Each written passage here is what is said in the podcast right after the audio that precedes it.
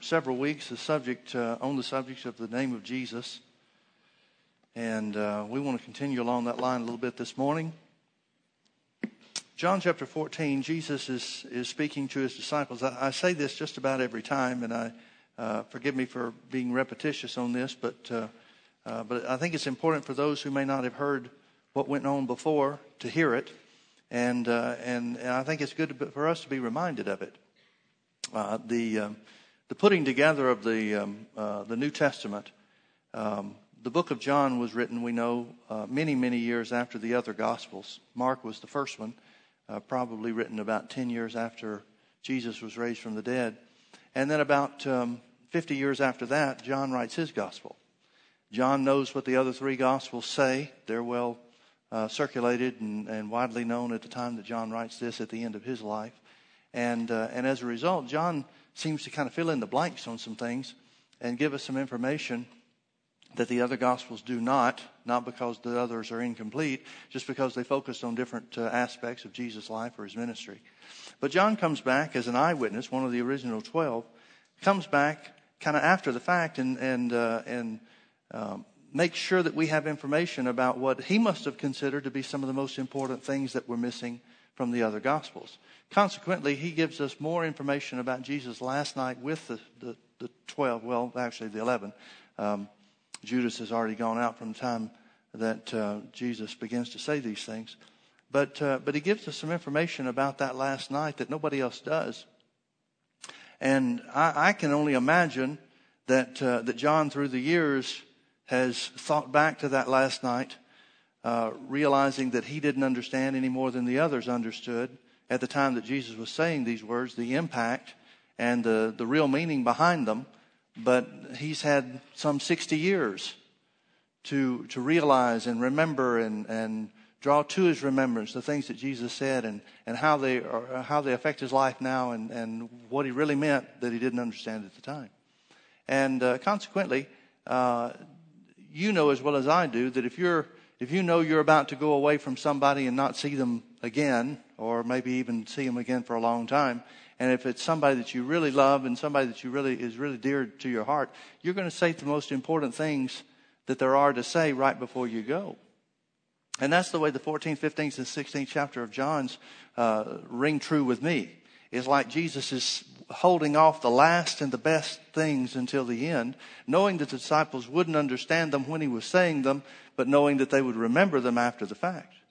So he says some things about going away to the Father and making a place for them and so forth.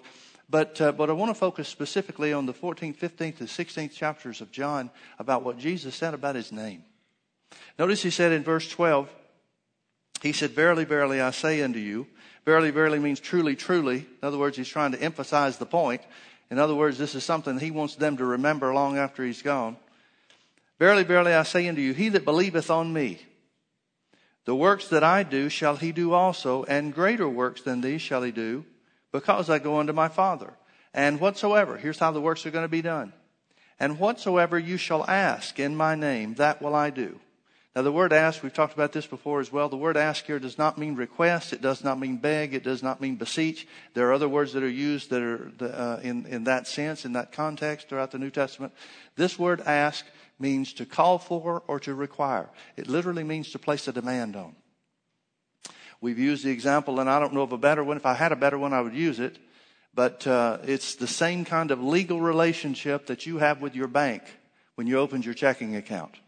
You signed some documents that identified what you would do. Those documents identified what the bank would do, and it gave you the right to the privilege, really, the legal right, but the privilege to write checks or to place a demand on the money that you have on deposit.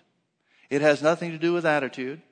A lot of people get upset at the use of the word demand or to require because they think that it's blasphemous to make a demand on God when he's the one that said, "Here's the relationship that I have with you." I know the checks that I used to have a long time ago. I haven't seen any in some time, but the checks that I used to have on the whatever the subject line is, where you're writing the check to whoever you want to pay, it used to say "pay to the demand of." pay to the demand of. That's the relationship that Jesus is talking about here. He's saying that we have a legal relationship with his name, a legal right to use his name. So he said, the works that I do, he that believeth on me, the works that I do shall he do also, and even greater works than these shall he do, because I go unto my Father. And whatsoever you shall call for, require, or demand in my name, that will I do, that the Father may be glorified in the Son. Then he goes further in the next verse. He says, if you ask anything, same word, call for, require, demand. If you ask anything in my name, I will do it. Now, folks, there's no way that we could, as religious as you want to get about this subject, there's no way you can conclude anything other than this one simple fact. The name equals Jesus himself. If Jesus said, whatever you call for, require, or use my name, in whatever manner you use my name, I'll do it. Therefore, the name would have to equal himself, wouldn't it? So Jesus is saying, very simply, that the key to doing the works that he did, we could summarize those works as saying that Jesus preached the gospel, taught in the synagogues, and healed the sick. There were other signs and wonders that he did, certainly that include the miracle working part of his ministry. But Jesus didn't make any kind of stipulation. He didn't make any kind of exclusion. He didn't say some of the works that I do, you'll do. But now the big ones, don't even think about that. He didn't say the works that I do shall you do except the miracle works. He said the works that I do shall you do also. Now, folks, if Jesus didn't say these words, then we need to tear this page out of the Bible. But if Jesus did say these words, and if he was telling the truth, if Jesus was an honest man, if he said these and it's not true, then I think we've got our trust in the wrong person. He wouldn't be a worthy Savior. He wouldn't be a sinless Savior if he's a liar. So if Jesus said this, and if he told the truth, then we're left with somewhat of a dilemma for the modern day church. That dilemma is very simply that Jesus said the church would have power that the church does not seem to be exhibiting. Jesus made no distinction about him doing better works than we did. As a matter of fact, he said that we'd even do greater works than him. Now, I have no idea what those works are. I can show you a couple of examples in the New Testament that might fall into that category, but I can't even bank on that, to be honest with you. I don't know what the greater works are. I'm going to leave those to him. I know some people in certain church circles say, well, we're doing the greater works because we're getting people saved. Folks, Jesus got these people saved. So at the very least, salvation for the apostles was a part of the works that he did. So there's no way we can hide behind, well, we're doing greater works because we're getting people saved, and ignore the fact that Jesus said we'd do the same works as him, which include miracles, which included healings.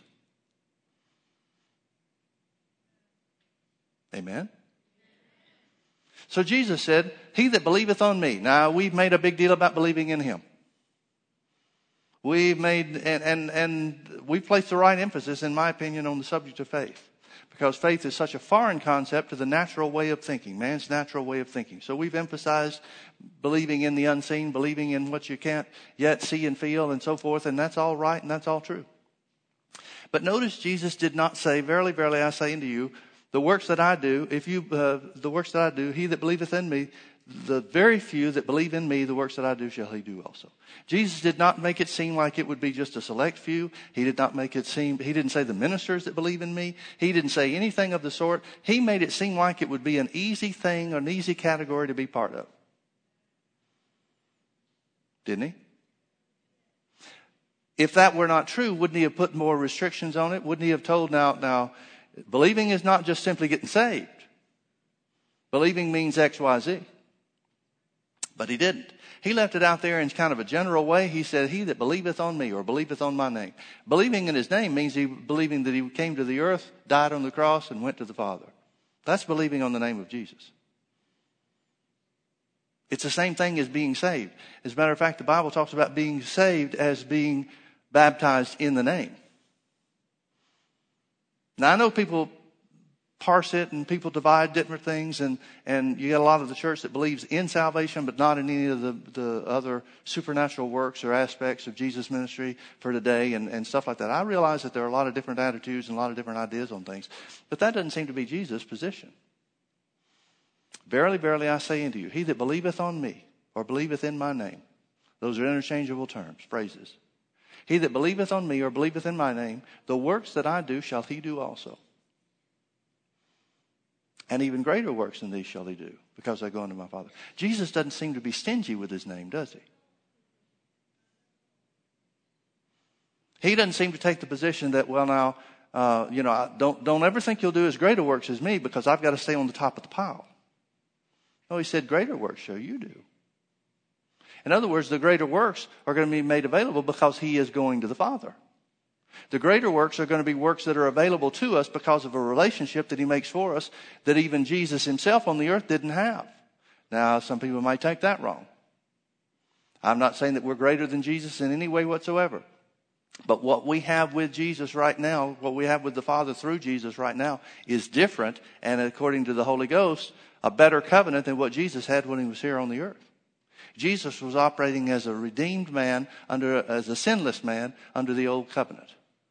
A born-again man is a greater covenant with God than that.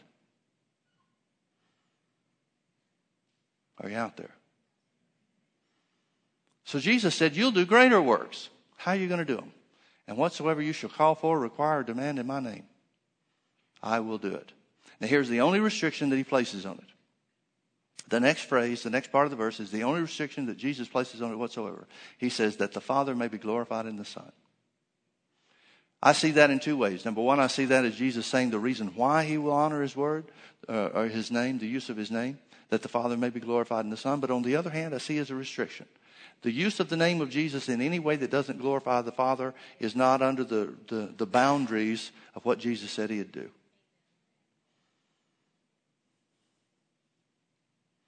Now hold your finger here. We're going to come back to this, but turn back with me to Matthew chapter 15.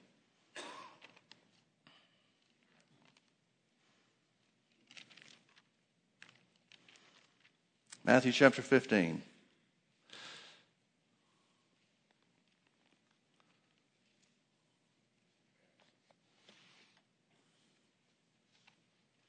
Let's start reading in verse 29.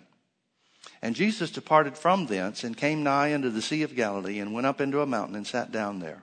And great multitudes, say great multitudes. Anybody have any idea how many people that is? Sounds like a lot. And a small, tiny group that had exclusive rights to Jesus. Now, this seemed to work for everybody, didn't it? And great multitudes came unto him, having with them those that were lame, blind, dumb, maimed, and many others, and cast them down at Jesus' feet, and he healed them. Now, I want you to notice who the people were that made up these great multitudes. Among the great multitudes, there were people that were blind. That means you can't see. People that were dumb. That means you can't talk. People that were lame. That means you can't walk. And people that were maimed, that means missing body parts. That's what maimed means, isn't it? And Jesus healed them. Insomuch, verse 31, insomuch that the multitude wondered. Notice that phrase. They wondered when they saw the dumb to speak, the maimed to be made whole. That means replacing body parts. The lame to walk and the blind to see. Now, what was the end result of these healing works? And they glorified the God of Israel. Now, back to what we just talked about in John chapter 14. Jesus said, verily, verily, I say unto you, he that believeth on me, the works that I do shall he do also, and greater works than these shall he do, because I go unto my Father. And whatsoever you call for, require, or demand in my name, that will I do, that the Father may be glorified in the Son. Notice in Jesus' ministry, what works glorified God? The blind seeing, the lame walking, the dumb speaking, and the maimed to be made whole. I wonder if Jesus is thinking about something else when he tells the disciples on the last night that he's with them, whatsoever you call for, require, or demand in my name, that will I do, that the Father may be glorified in the Son. Well, he's just talking about doing the same works as him. We know these are works that are identified in Matthew's gospel as things that he did. The other gospels, John's included, bears this out. So when Jesus is talking about doing the same works, he's got to be thinking of to include healing the sick, causing the blind to see, causing the lame to walk, causing the dumb to speak and causing the maimed to be made whole, or body parts reappearing on people. Now that's what Jesus said he would do, so that the glorification of the Father through the Son would continue after his death and resurrection. Did he not? You notice how quiet people get when you start talking about stuff like this? Because everybody's thinking, where's he going? What's he going to do? We're going to have blind people see today? We're going to have lame people walking today? We're going to see a body part show up? That's where our thinking goes, isn't it? And all of us hunger for it. Every one of us hunger for it. Now, why do we hunger for it? Because we want to see a show? Well, some people might. But the hunger that we have is a spiritual hunger. It's a hunger from within, where God lives. Why would there be a spiritual hunger to see the things that the Bible says that we would see? Because God built that into us. God wants you to see it. It's not us, and the devil will try to beat you up any way you can. It's not us saying, well, or having the attitude that, well, we're just selfish. We just want something that God really doesn't want. Folks, the very fact that Jesus said, he that believeth in me, the works that I do shall he do also, is Jesus saying, I want you to continue the work. You know, one of the things that I read after Smith Wigglesworth, he said one of the things that started him on a healing and a miracle ministry was when he realized, reading the Bible, he realized that Jesus wanted him to do the miraculous. Now, that seems like a simple thing, doesn't it? But how many of us really realize that? Too few. Back to John chapter 14, please. Jesus said, the works that I do shall you do also, for those that believe in his name.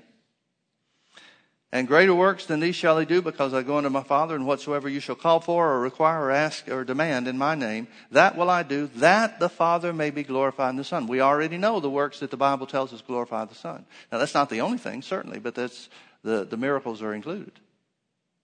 If you shall ask, call for, require, demand anything in my name, I will do it. Look with me over to chapter 15. Jesus talks about abiding in him, staying connected with him. Why is he talking about being connected with him? Because he's going to make a place for us with the Father. That's what the resurrection was all about, is making a place for you and me in the Father. So he said, abide in me, verse 7. If you abide in me and my words abide in you. So he's talking about fellowship, isn't he? He's not talking about just relationship. Relationship comes through making Jesus the Lord of your life. The words abiding in you is fellowship. In other words, growing in the knowledge of who you are joined with. Growing in the knowledge of who we are in Christ and the power in that name. If you abide in me and my words abide in you, you shall ask, same word, call for, require, demand. You shall ask, call for, require, demand what you will, and it shall be done unto you. Now, it would seem a scary proposition for God to put a promise into man's hands where he could have what he wants, rather than God saying, if you ask what I want.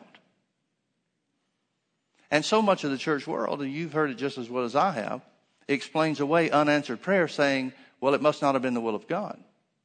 Yet Jesus is saying that his name provides an opportunity for you to ask what you will. Now, there is a boundary there, whether you realize it or not, and that is his word abiding in you. See, if his word's abiding in you, you're not going to ask for something outside of the will of God, because the word of God is the will of God revealed to us. But there's a wide, wide road there. There's a lot of things that the Bible says specifically about the will of God, but there's a lot of things that the Bible leaves open to us as far as his will is concerned. For example, what we receive from him has more to do with you and your will than it has to do with God and his will. Jesus uses the example many times.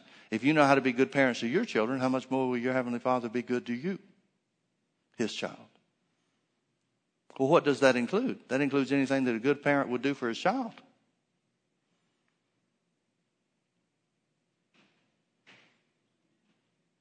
Are you out there? So Jesus said very simply, he said, if you, and remember, this is his last night. This is the important stuff. If you abide in me and my words abide in you, that's conditional. Abiding in him means you've been baptized in the name of Jesus or been born again. Those would be interchangeable terms. That wasn't available to them at the time Jesus says this, but it will be soon thereafter. So he said, if you abide in me and if my words abide or live on in you, you shall ask what you will and it shall be done unto you.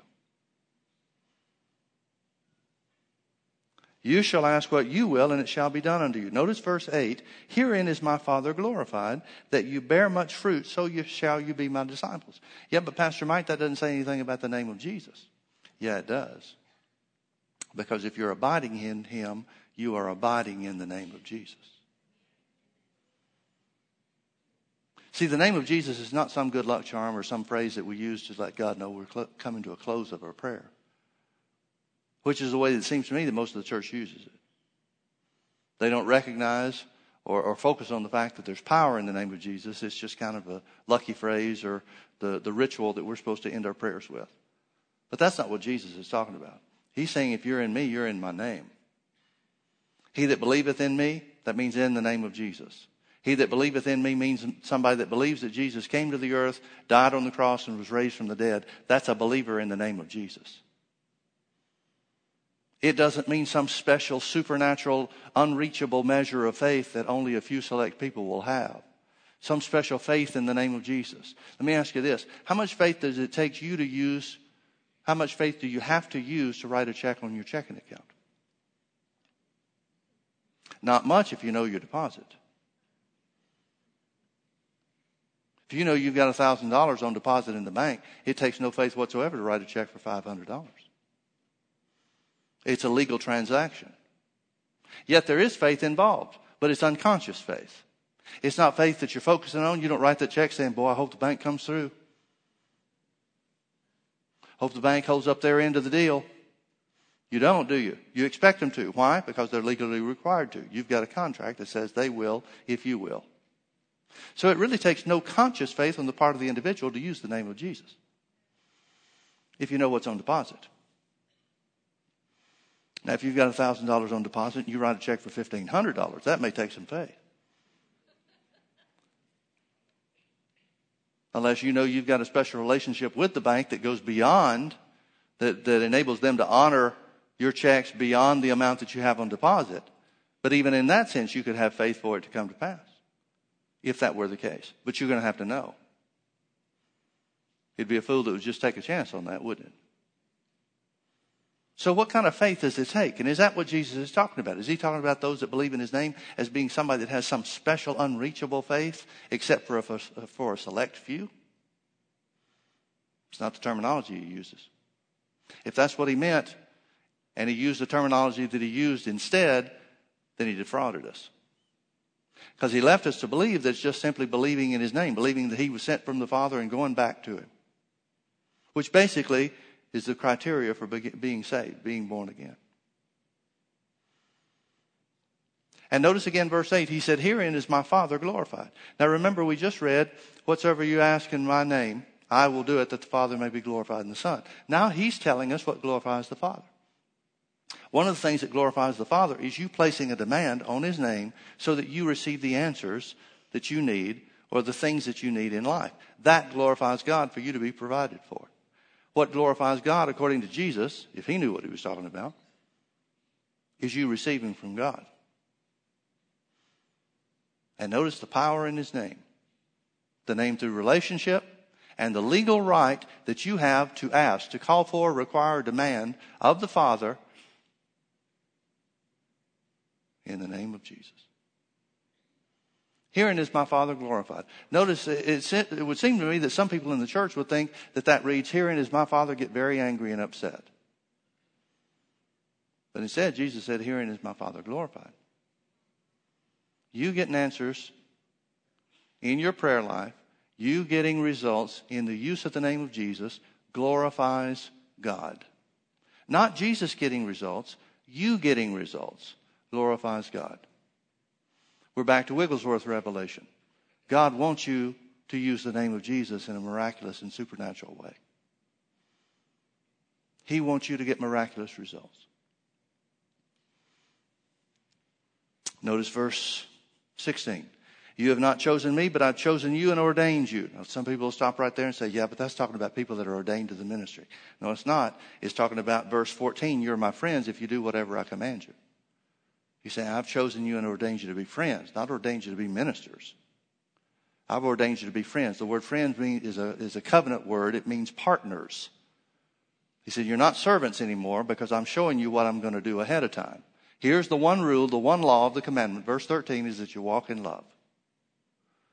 And then he says, if you keep that law of love, you're my friends. You're my covenant partners, because that is the only law. There is no 10 commandments for the believer. There's one commandment, and that's the law of love for those that have been born again. It doesn't mean the 10 commandments are wrong. It means they're all fulfilled in the one law of love.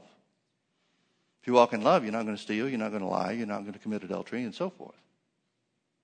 So it's all fulfilled in one law, and that's the law of love. And Jesus said, you're my friends if you do what I command you, or in other words, if you walk in love.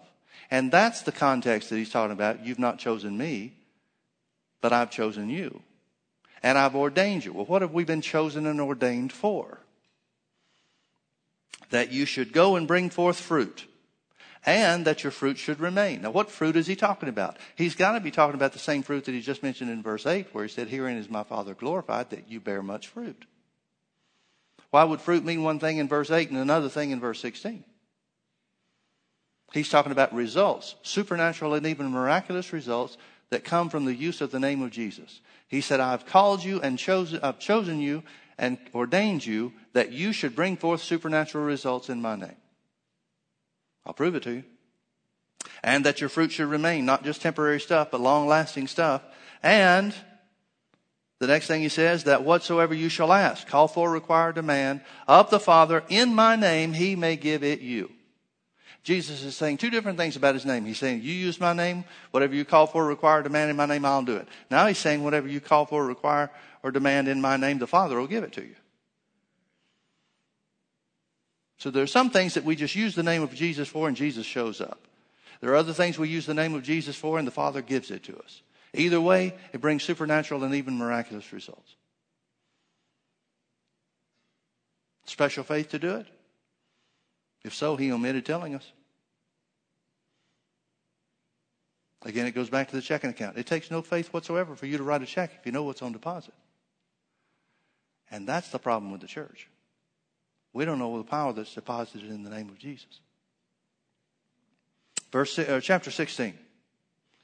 Verse 23, and in that day, talking about the day of the church following the resurrection, and in that day you shall ask me nothing. This word ask does not mean call for, require, demand. It's the word translated pray in most cases. It's the word translated pray in verse 26. So in other words, he's saying, and many translations read this way, and in that day you shall ask me no more questions. But whatsoever you shall ask, different word, verily, verily, I say unto you, whatsoever you shall ask, call for, require, demand of the Father in my name, he will give it to you. So in other words, he's very simply making the point that once I'm raised from the dead, you don't come talk to me about it. You talk to the Father in my name and he'll give you whatever I need, whatever you need. Hitherto, up till now, verse 24, have you asked, call for, require, demand, nothing in my name? Ask, call for, require, demand, and you shall receive that your joy may be full. Please notice that Jesus intended for the work of, for the name, his name to be used so that your life was made joyful. And folks, let me go a little bit further with this. If your life is not joyful, or if any Christian's life is not joyful, it would seem to return back to the very fact that they're not utilizing the name of Jesus in the way Jesus intended. It may be that they're trying to write checks that they don't know about what's on deposit. And so they're discouraged. It may be that they won't write checks. They don't think they have a deposit, so they won't write checks.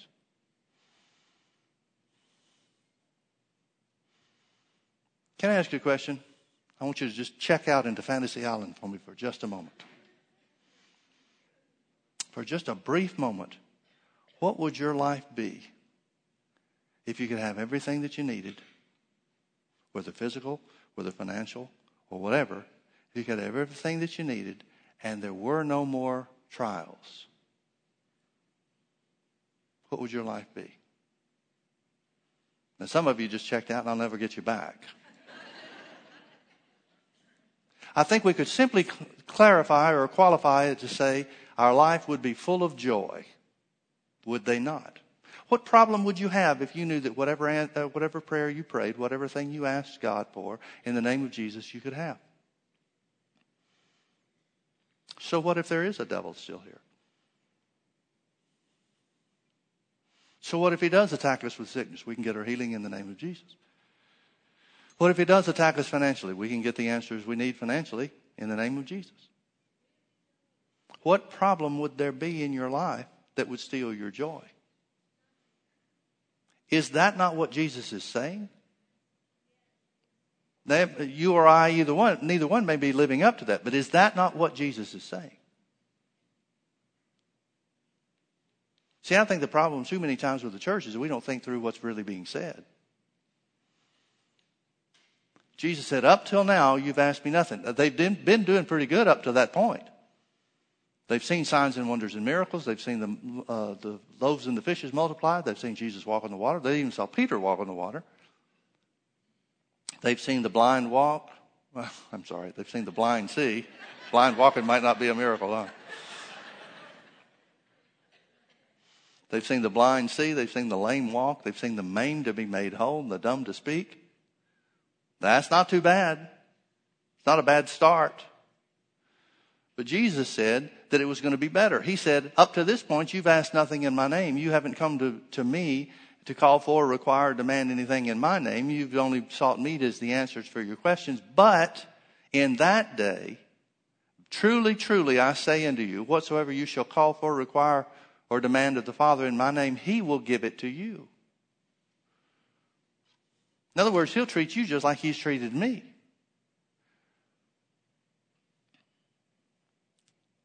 Ask that you may receive, that your joy may be full. He goes further and says, these things have I spoken to you in Proverbs, meaning up till now. But the time comes when I shall no more speak to you in Proverbs, but I shall show you plainly of the Father. What he's saying is, after my resurrection, things will become very clear to you, and I'll talk to you by the Holy Spirit. I'll make things very clear and very plain by the Holy Spirit, which, by the way, is the whole reason we have the New Testament.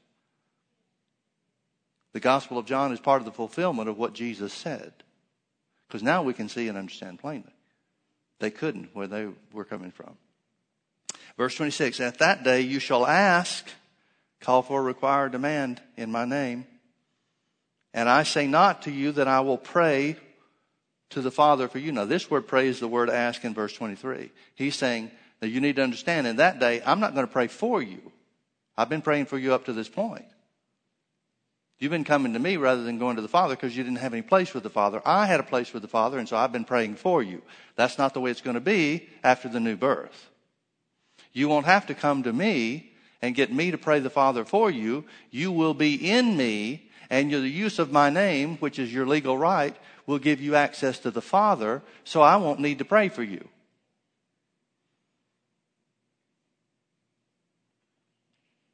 Are you out there? Now turn with me over to Mark chapter 16. Mark chapter 16.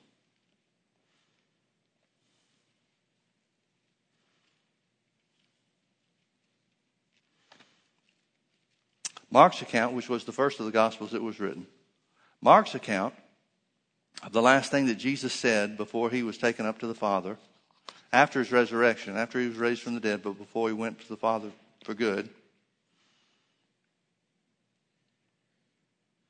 Let's start reading in verse 14. Mark 16:14. Afterward, he, Jesus, appeared unto the 11 as they sat at meat, and upbraided them with their unbelief and hardness of heart, because they believed not them which had seen him after he was risen. So he's risen, right? And he said unto them, go ye into all the world and preach the gospel to every creature. Now, folks, I still submit the same thing. If Mark is inspired by the Holy Ghost to tell us about Jesus' last time here on the earth, Mark knows this is the last thing that the Holy Spirit is inspiring him to say. This is going to be one of the most important things Mark ever wrote. Consequently, he talks about some supernatural signs and so forth.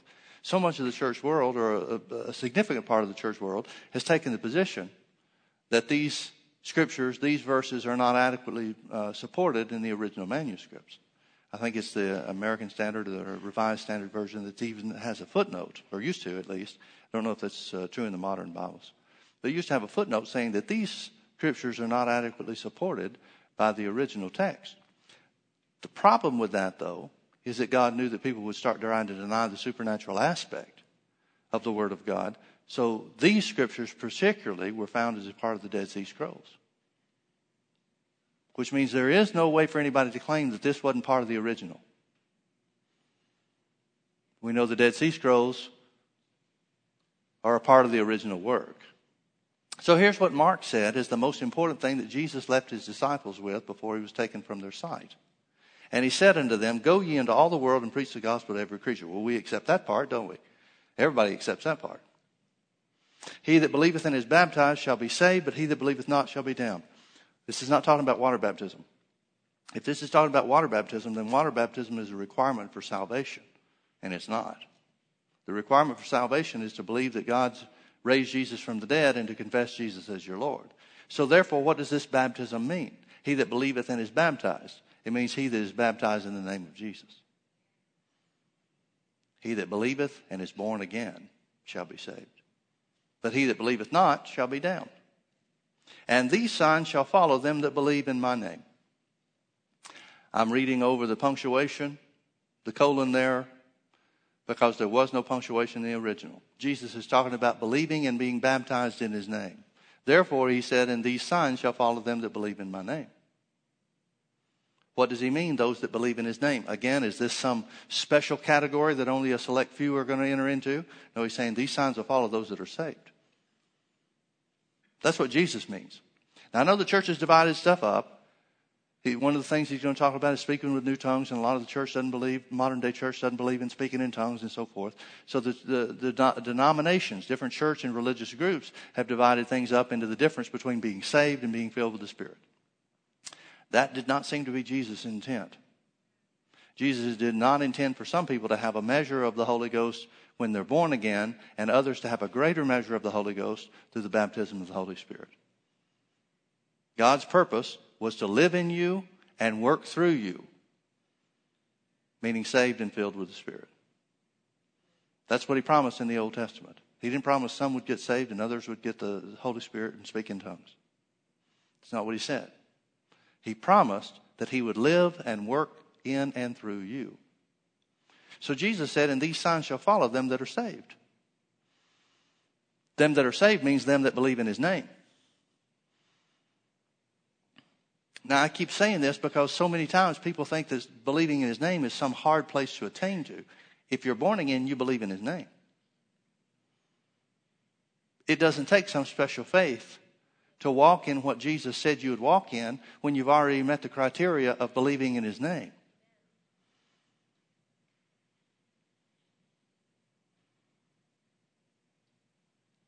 Well, then why isn't the church doing some of the stuff that Jesus said we'd do? In my opinion, I think we focus more on the believing part than we focused on the deposit part. See, folks, it's a simple fact that anytime the name of Jesus is preached, you can get somebody saved. It doesn't matter what hindrance there is. It doesn't matter what the environment is. It doesn't matter if there's 1 million people that are screaming Jesus is a lie. If somebody believes in their heart, if you tell them about Jesus, they believe in their heart and confess with their mouth Jesus is Lord, they get saved. There's all kinds of things the devil can do and will do to try to hinder the gospel from going forth. But anytime, under any circumstance, in any situation, if somebody chooses to believe that Jesus died on the cross, that God raised him from the dead, and they'll step forward beyond that choice to believe or that acceptance, they'll take another step to confess Jesus as Lord. Nothing, there's no power in hell that can stop salvation from occurring in that individual. The devil cannot stop somebody from getting saved if they will do what the Bible says to receive. Well, then here's the question. Why does the power of the name of Jesus to do signs and wonders and miracles and healing works and so forth, why does that seem to be a more unusual thing? Because whereas the world, by and large, accepts the salvation message of Jesus as a part of the gospel, the world, by and large, has failed to hear the message that healing and miracles are a part of the same name as salvation is. If people heard the preaching, that healing and replacing body parts and miracles and so forth was just as readily available for somebody to receive as anyone who accepts Jesus as their Lord and Savior to be saved, then would have the same works, would have the same results.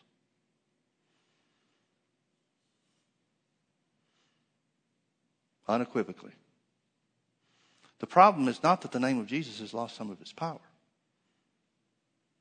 The problem is the church has stopped preaching. So Jesus said, these signs will follow them that believe in my name. In other words, these signs should follow my children.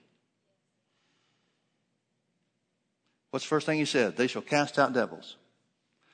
Some people say, well, casting out devils doesn't belong to the church anymore.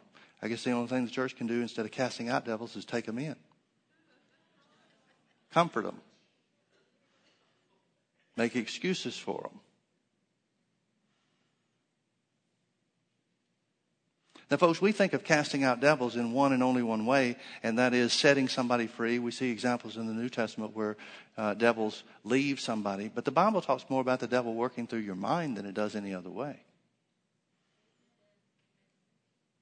And in a lot of ways, you may have laughed when I said the church takes in, or I guess some people think that all the church can do is take in devils. The church has taken in devils.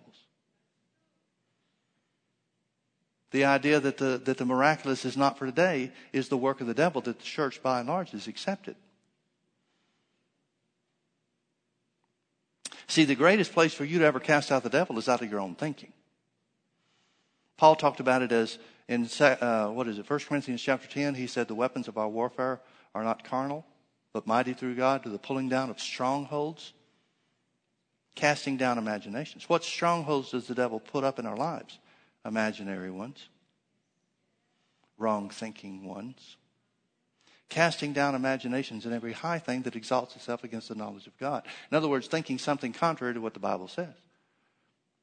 For example, if the Bible says that every believer should speak with other tongues, any part of the church, any section of the church, any denomination or whatever that says not everybody will speak in tongues has an imagination or an idea or a doctrine or a teaching that's contrary to the Word.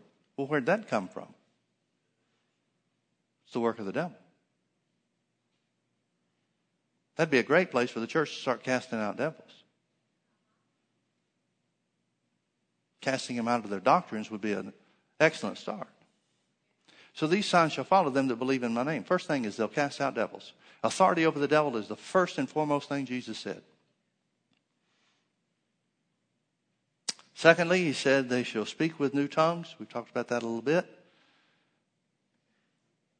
They shall take up serpents, verse 18. Take up means to lift up like an anchor. What he's talking about here is not just in the life of the individual. He's talking about setting other people free.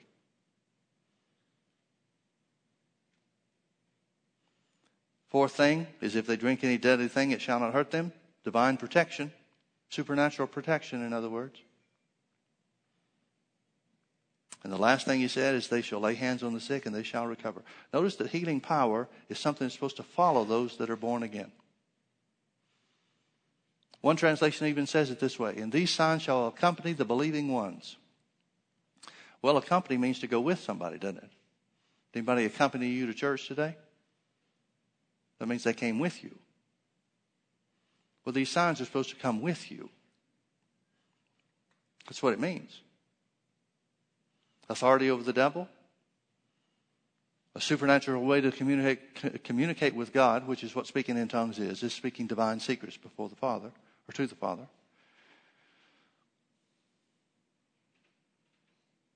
Sufficient authority over the devil to set other people free. Divine protection.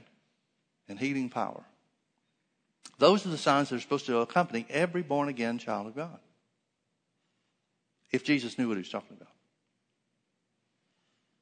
Notice verse 19 and 20. So then after the Lord had spoken unto them, he was received up into heaven and sat on the right hand of God. And they went forth and preached everywhere, the Lord working with them. Now, if you've got a King James, please notice the word them is in italics. That means the translators added it, trying to help our understanding. Let's pull it out. And they went forth and preached everywhere, the Lord working with and confirming the word. See, he didn't confirm them. The idea that he confirmed them might indicate that they had something special because they were ministers or they were apostles. That's not what it says. It says the Lord worked with and confirmed the word with signs following. The signs follow the word. That's why the fact that the church... Turn with me over to Acts chapter 3. While you're turning there, let me make this statement. That's why the devil works so hard to stop the church from preaching on the name of Jesus. Oh, we'll preach his salvation. We'll preach forgiveness of sins. The name of Jesus works on that every time. No matter the worst sinner. What's the phrase? No matter what you've done. No matter how bad you failed. The worst sinner can find rest and hope in the name of Jesus. Well, what about the worst sickness? What about the person that's dealing with the worst sickness? What about a person that's dealing with a tragedy in their life where they've been maimed? Too bad for him. It wasn't that way in Jesus' day. Acts chapter 3. Verse 1, now Peter and John went up together into the temple at the hour of prayer, being the ninth hour. And a certain man, lame from his mother's womb, was carried, whom they laid daily at the gate of the temple, which is called Beautiful, to ask alms, money, of them that entered into the temple, who, seeing Peter and John about to go into the temple, asked an alms. He asked for money. And Peter, fastening his eyes upon him with John, said, Look on us. And he gave heed unto them, expecting to receive something of them. I'm guessing he's thinking he's going to get money. That's what he asked for. Peter simply said, Look on us. Then Peter said, Silver and gold have I none, but such as I have give I thee. In the name of Jesus Christ of Nazareth, rise and walk. Notice Peter knew he had something. How did Peter know he had something? Because Jesus had given it to him through the very things that we've already read. He gave him the same thing he gave you and me. He gave him his name. What did Peter know that he had? He knew he had the name. He knew the name had power. He said, In the name of Jesus Christ of Nazareth, rise and walk. And he took him by the right hand and lifted him up, and immediately his feet and ankle bones received strength. Now, what did he do? Peter just simply helped this guy up, like you would help somebody, like a football player would help another guy up that's on the ground. Just very simply helped him up. He didn't pick him up. He didn't try to walk him. How could Peter be strong enough to take him by one hand and lift him up on his feet? He just pulled him, started helping him up.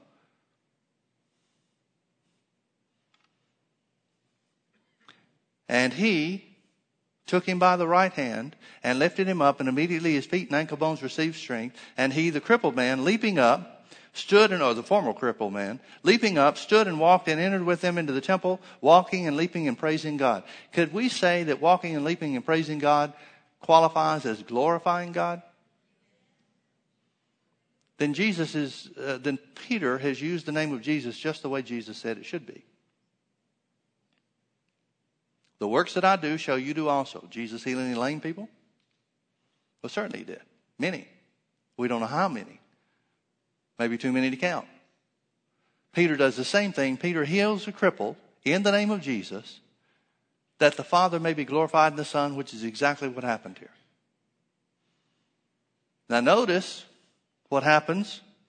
Verse 9, all the people saw him walking and praising God, and they knew that it was him which sat at the gate, sat for alms at the beautiful gate of the temple. And they were filled with wonder and amazement. That's the same thing that it says about the crowds in Matthew 15:31. They wondered at all the things done. The difference was, in Matthew 15, they knew that Jesus was sent from God, so they glorified God for it. They don't know why Peter did it or how Peter did it. They don't know who to glorify. Now they're just wondering. They're in amazement. They wondered, filled with wonder and amazement at that which had happened unto him. And as the lame man which was healed held Peter and John, all the people ran together unto them in the porch that is called Solomon's, greatly wondering. They don't know what to think of this. They're wondering, how did this happen? What's this about? And when Peter saw it, he answered unto the people, You men of Israel, why marvel ye at this? Now, folks, I got to tell you, just coming from my point of view, that sounds like a stupid question. Why are you filled with wonder and amazement? What are you guys surprised at? But notice the difference in the way that we would look at things and the way Peter is looking at this. Peter is very simply saying, it's just the name of Jesus. I don't think he's saying this is no big deal. I think he's saying, you're acting like we're big deals. And it's just the name of Jesus. This is the way the name is supposed to work. But the people don't know that. They haven't heard what Peter's heard. They haven't been where Peter's been. They don't know. So Peter says, why marvel ye at this? Or why look ye so earnestly on us as though by our own power or holiness we had made this man to walk? I don't want to spend a lot of time here, folks, but those are the two reasons that the church says it worked then and won't work now. That the apostles had some special place with God or special holiness position, or that they had some special power that we don't have. And those are the two things that Peter said it wasn't. Wonder where the church got the idea that that's what it was. Could that be the work of the devil again? Sure isn't God that gave him the idea. I don't care how many letters somebody's got after the name because of their educational degrees. The truth is the truth and a lie is a lie. So he said, why look you so earnestly on us as though by our own power or our own holiness we had made this man to walk? Well, if it wasn't you, Peter, who was it? The God of Abraham and of Isaac and of Jacob, the God of our fathers, has glorified his son Jesus.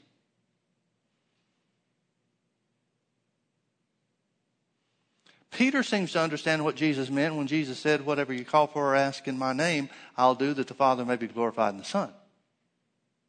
Now, I get modern day scholars may not get that. But Peter, in all his wisdom, got it. Remember, this is the guy that they took note of, that the Pharisees and the Jewish council took note of, that they were ignorant and unlearned men. I think it'd do the church a world of good for a lot of people to be more ignorant and unlearned. If this is the result that it brings. I trade a lot of doctoral degrees that I see behind people's names for the power of God in operation, wouldn't you? So Peter said, the God of Abraham, Isaac, and Jacob, the God of our fathers, has glorified his son Jesus, whom you delivered up and denied in the presence of Pilate when he was determined to let him go. But you denied the Holy One and the just and desired a murderer to be granted unto you, and have killed the Prince of Life, whom God has raised from the dead, whereof we are witnesses. I love the fact that Peter takes a dig at him. You are all for Jesus being crucified. Now he's raised from the dead. He preaches the gospel and says, look at what you did, but now look at what God did. Verse 16, and his name, everybody say his name. And his name through faith in his name. Now what does that mean? Through faith in his name. Does that mean Peter had some special faith that nobody else can have? Well, if so, why don't we see something about it being exercised?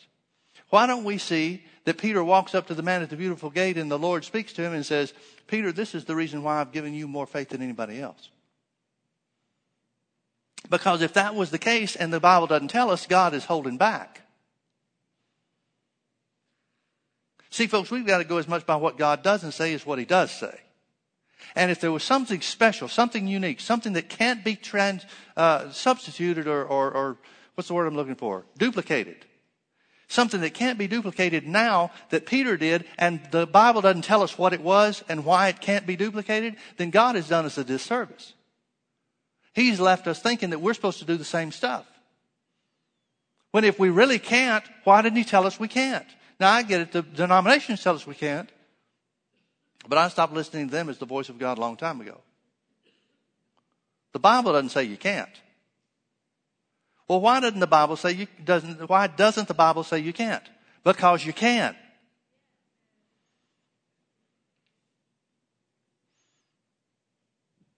So what does Peter say? And his name through faith in his name. In other words, Peter wrote the check because he knew what was on deposit. Yeah, it took faith because he couldn't see it before it happened.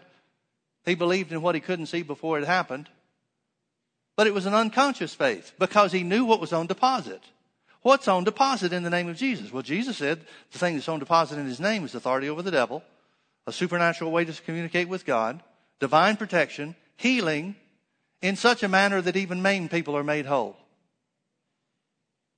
Healing for the blind, healing for the lame, healing for the dumb, healing for the maimed. Jesus said that was on deposit. if we can accept the word of God to be true.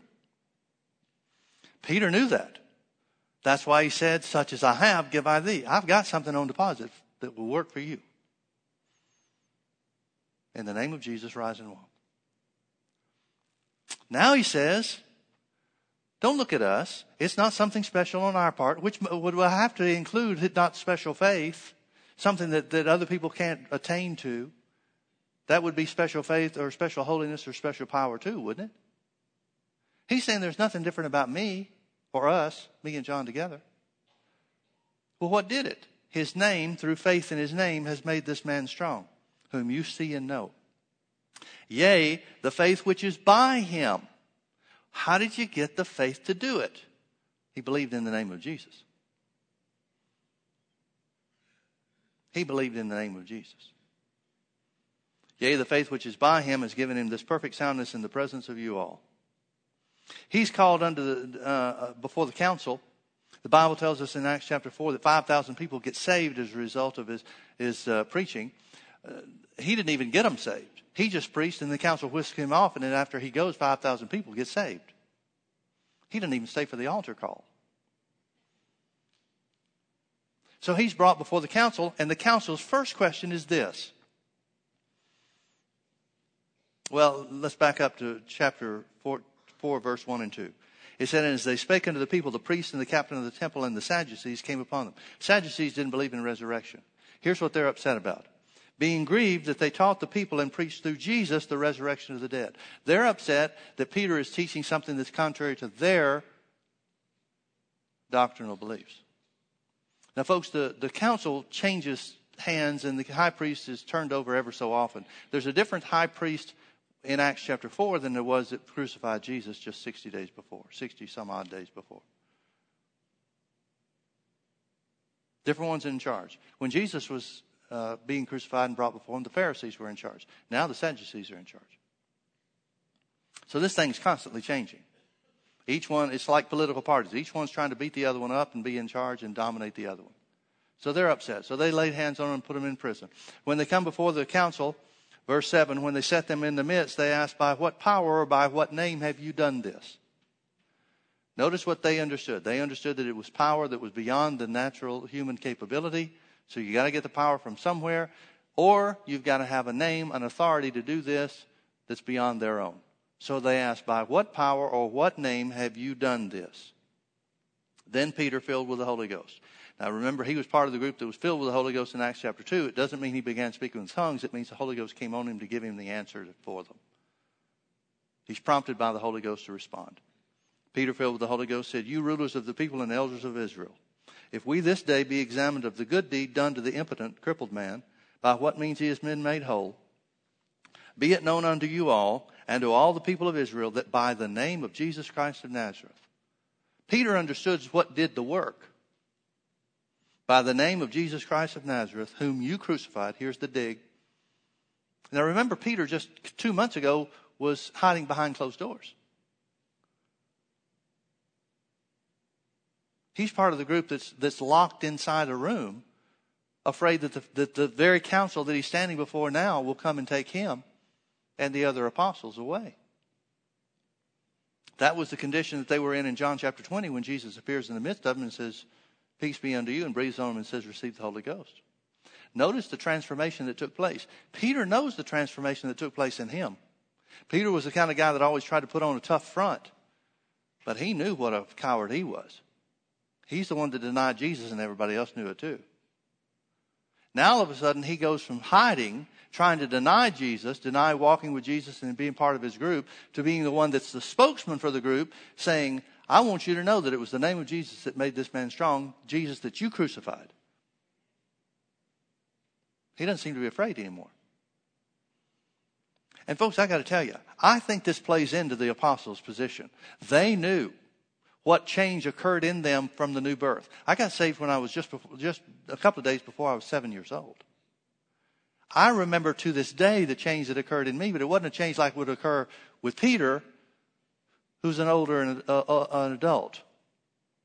I remember even now the change, the brightness, the light that came on the inside of me. Not that I had some dark checkered past. Not much passion you can have at 6. But I still remember the change that occurred in me. But I can only imagine what the situation would be if you were somebody that had lived an adult life, self-aware, knowing your weaknesses and so forth, and get saved then. And see the change that the name of Jesus would have, just being baptized in the name of Jesus would have. Then you get filled with the Holy Ghost a few weeks later. Wow. An explosion of power on the inside. Maybe that made it a little easier for Peter just to carry on with the things that he'd been doing for the last 3 years when Jesus was with him. I don't know. But regardless of the circumstances, regardless of the situation or the environment that we come from, we still have the same thing available to us, and that's the name of Jesus. And Peter is saying very clearly, it's not us, it's the name of Jesus. The name of Jesus is the power that did the work. Well, has the name of Jesus changed? Then what's the problem? Us. Us meaning the church. I don't mean us as being individuals, because I'm going to break through.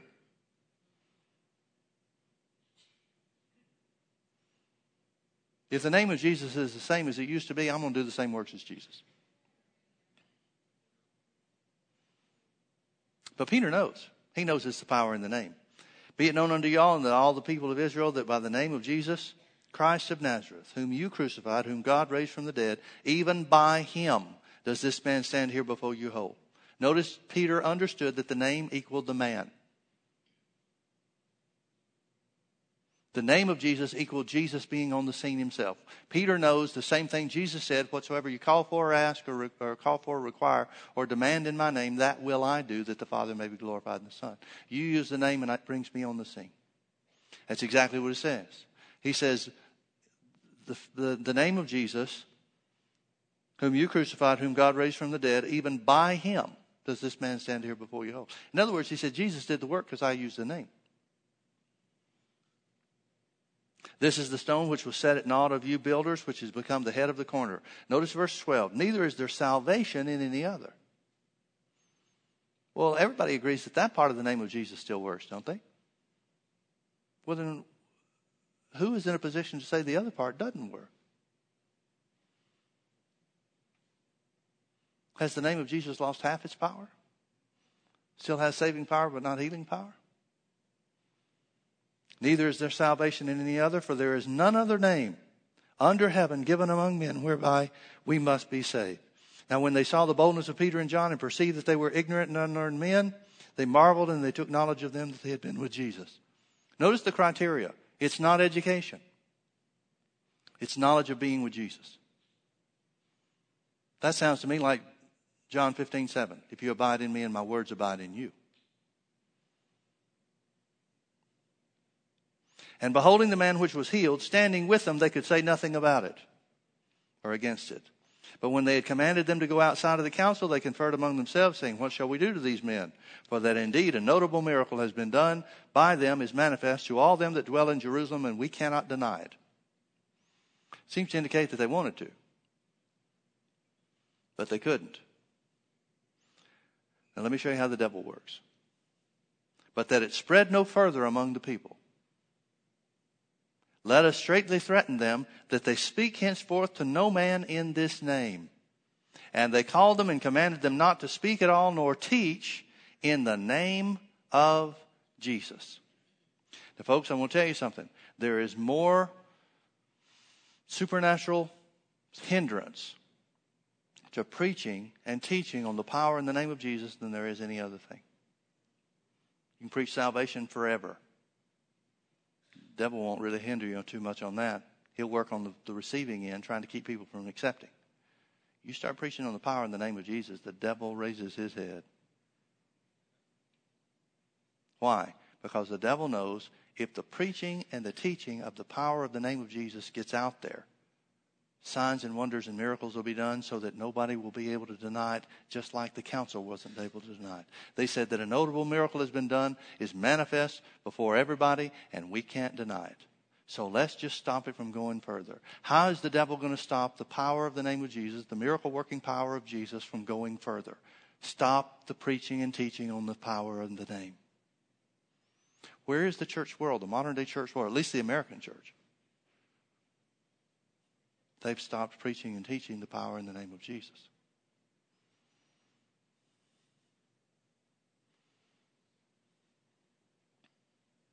Folks, I've got good news for you.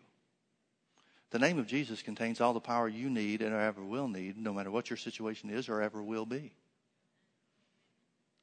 And all we have to do is preach and teach in the power of the name of Jesus, and it'll overcome anything that you've ever had. I don't care if you've had something since birth.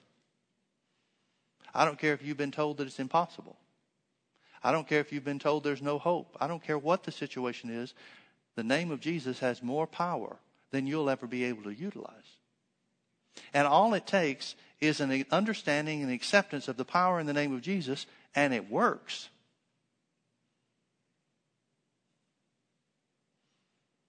Now, you may be sitting there thinking, well, prove it to us, Pastor Mike. Raise somebody up out of a wheelchair. It doesn't work through proving. It works through believing. It works through believing. Now, notice what the council understood. The council understood that if people heard the teaching on the name of Jesus, this stuff would continue to happen. That's what the devil knows. The devil knows that if people continue to hear preaching and teaching on the power in the name of Jesus, miraculous things happen in their lives and in the lives of other people. So what does he do? He tries to keep people from hearing the teaching.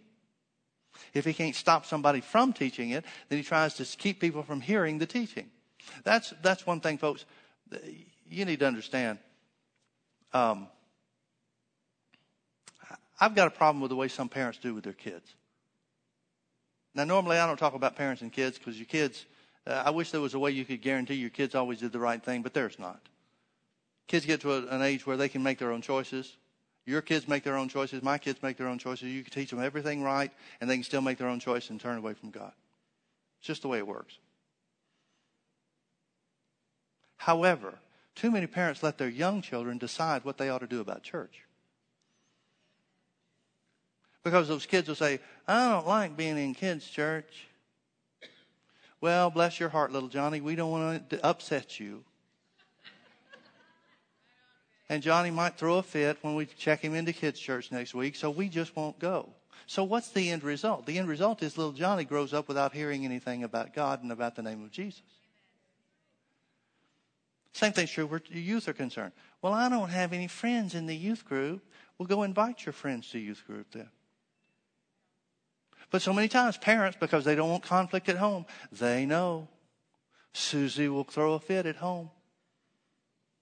And we just don't want to have to put up with Susie.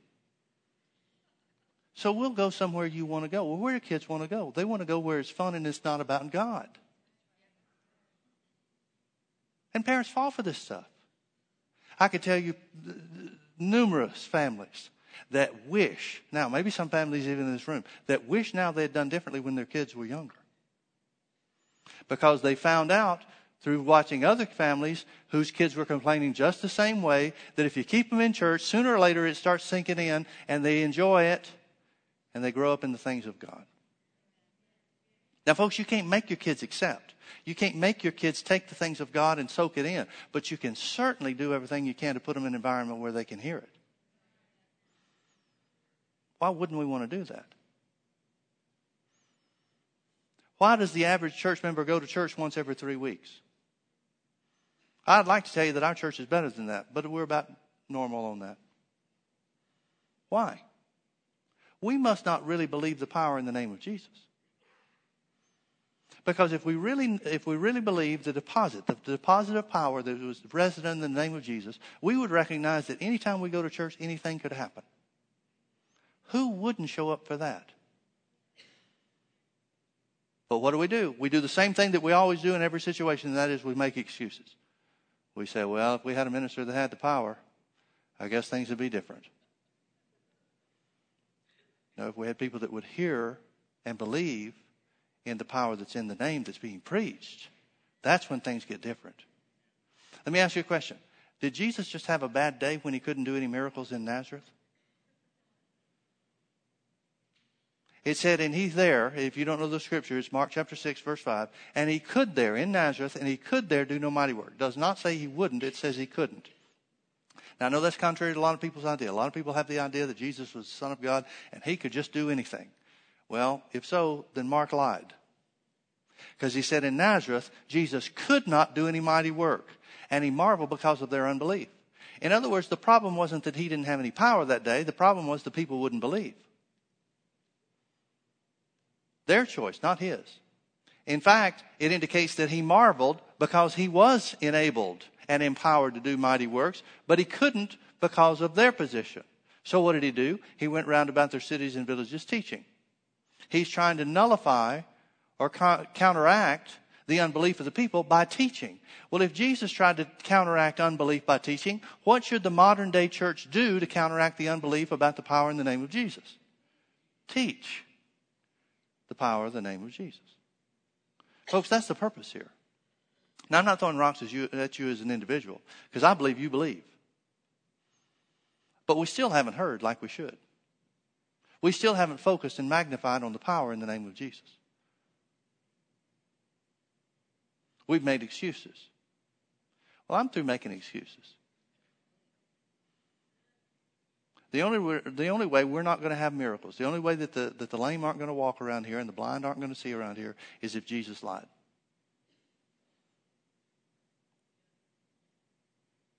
I mean that sincerely. That's the only way it's not going to work here. Because I'm going to preach. This Name of Jesus series may go till the millennium.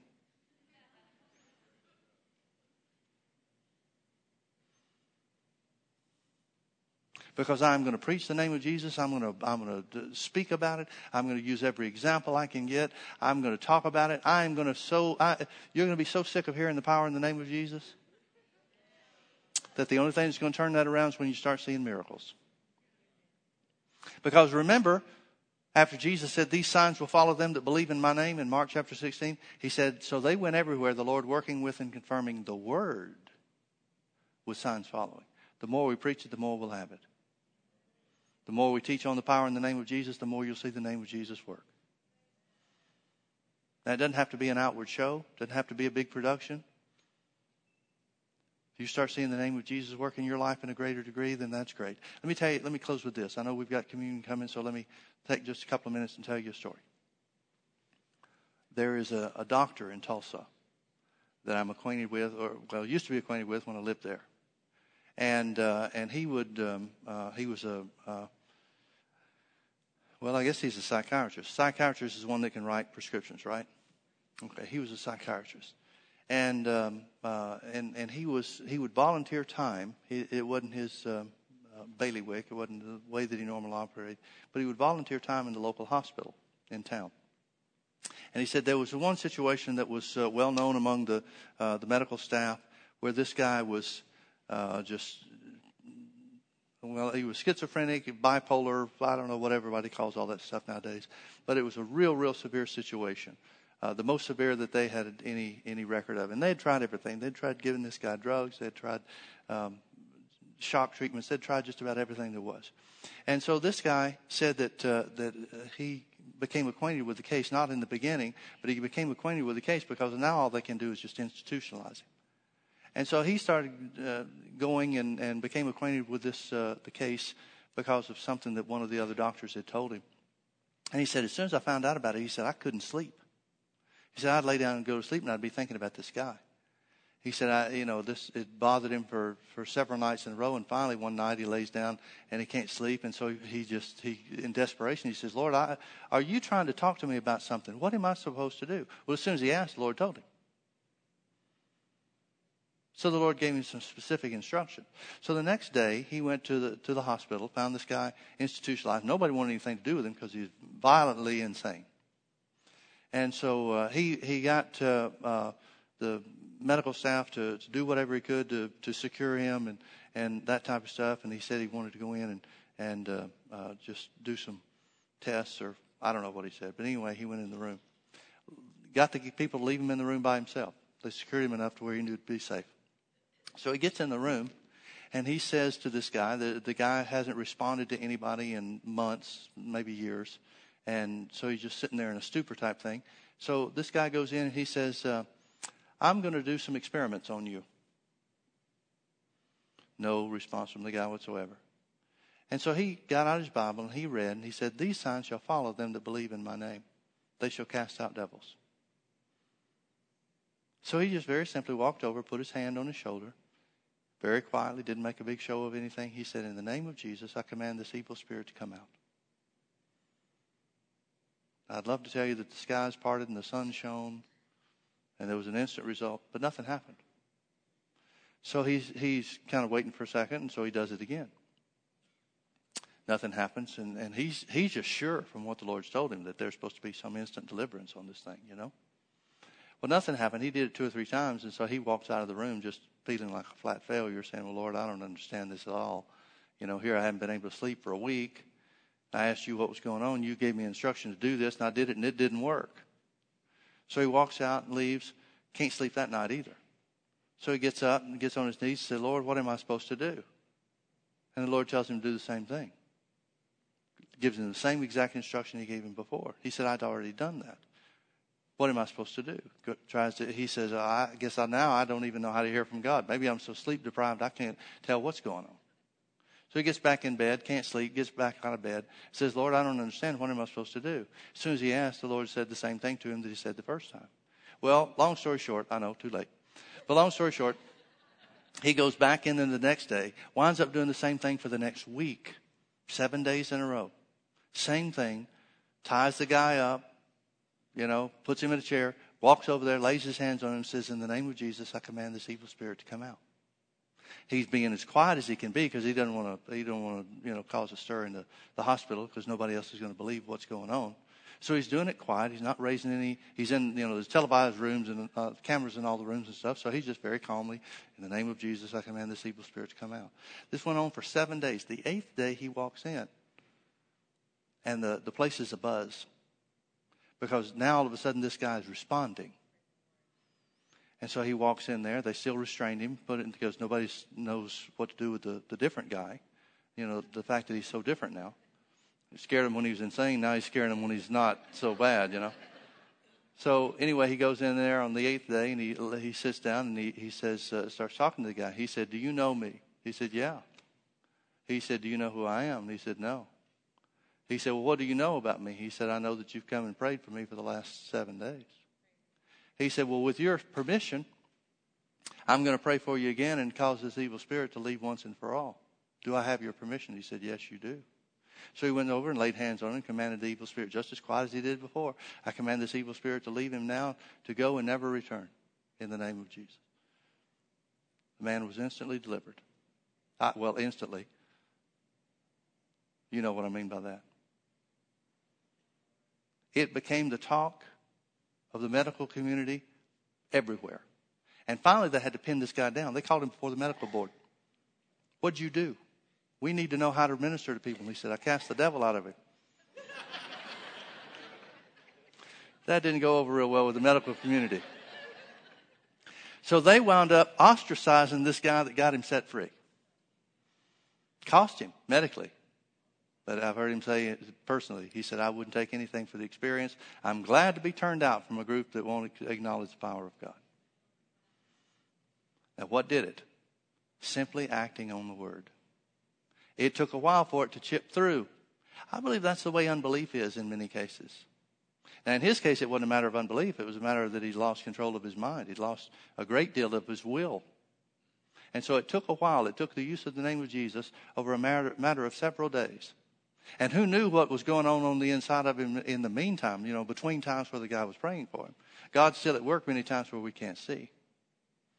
But it came to the place that once he got control of his will, that was all it took. Just the permission. "Do I have your permission?" "Yes, you do." That's all he said. That didn't sound like great faith to me.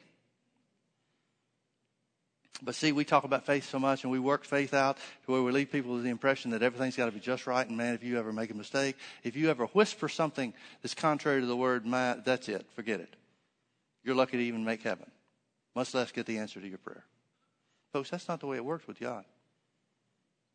The father who was in unbelief that Jesus couldn't cast the devil out of him, out of his son, it took him one moment to change from unbelief to faith where God could set him free. God's not looking for a reason to not help you. He's trying to find the way to help you. And it simply comes down to faith in the name of Jesus. Amen?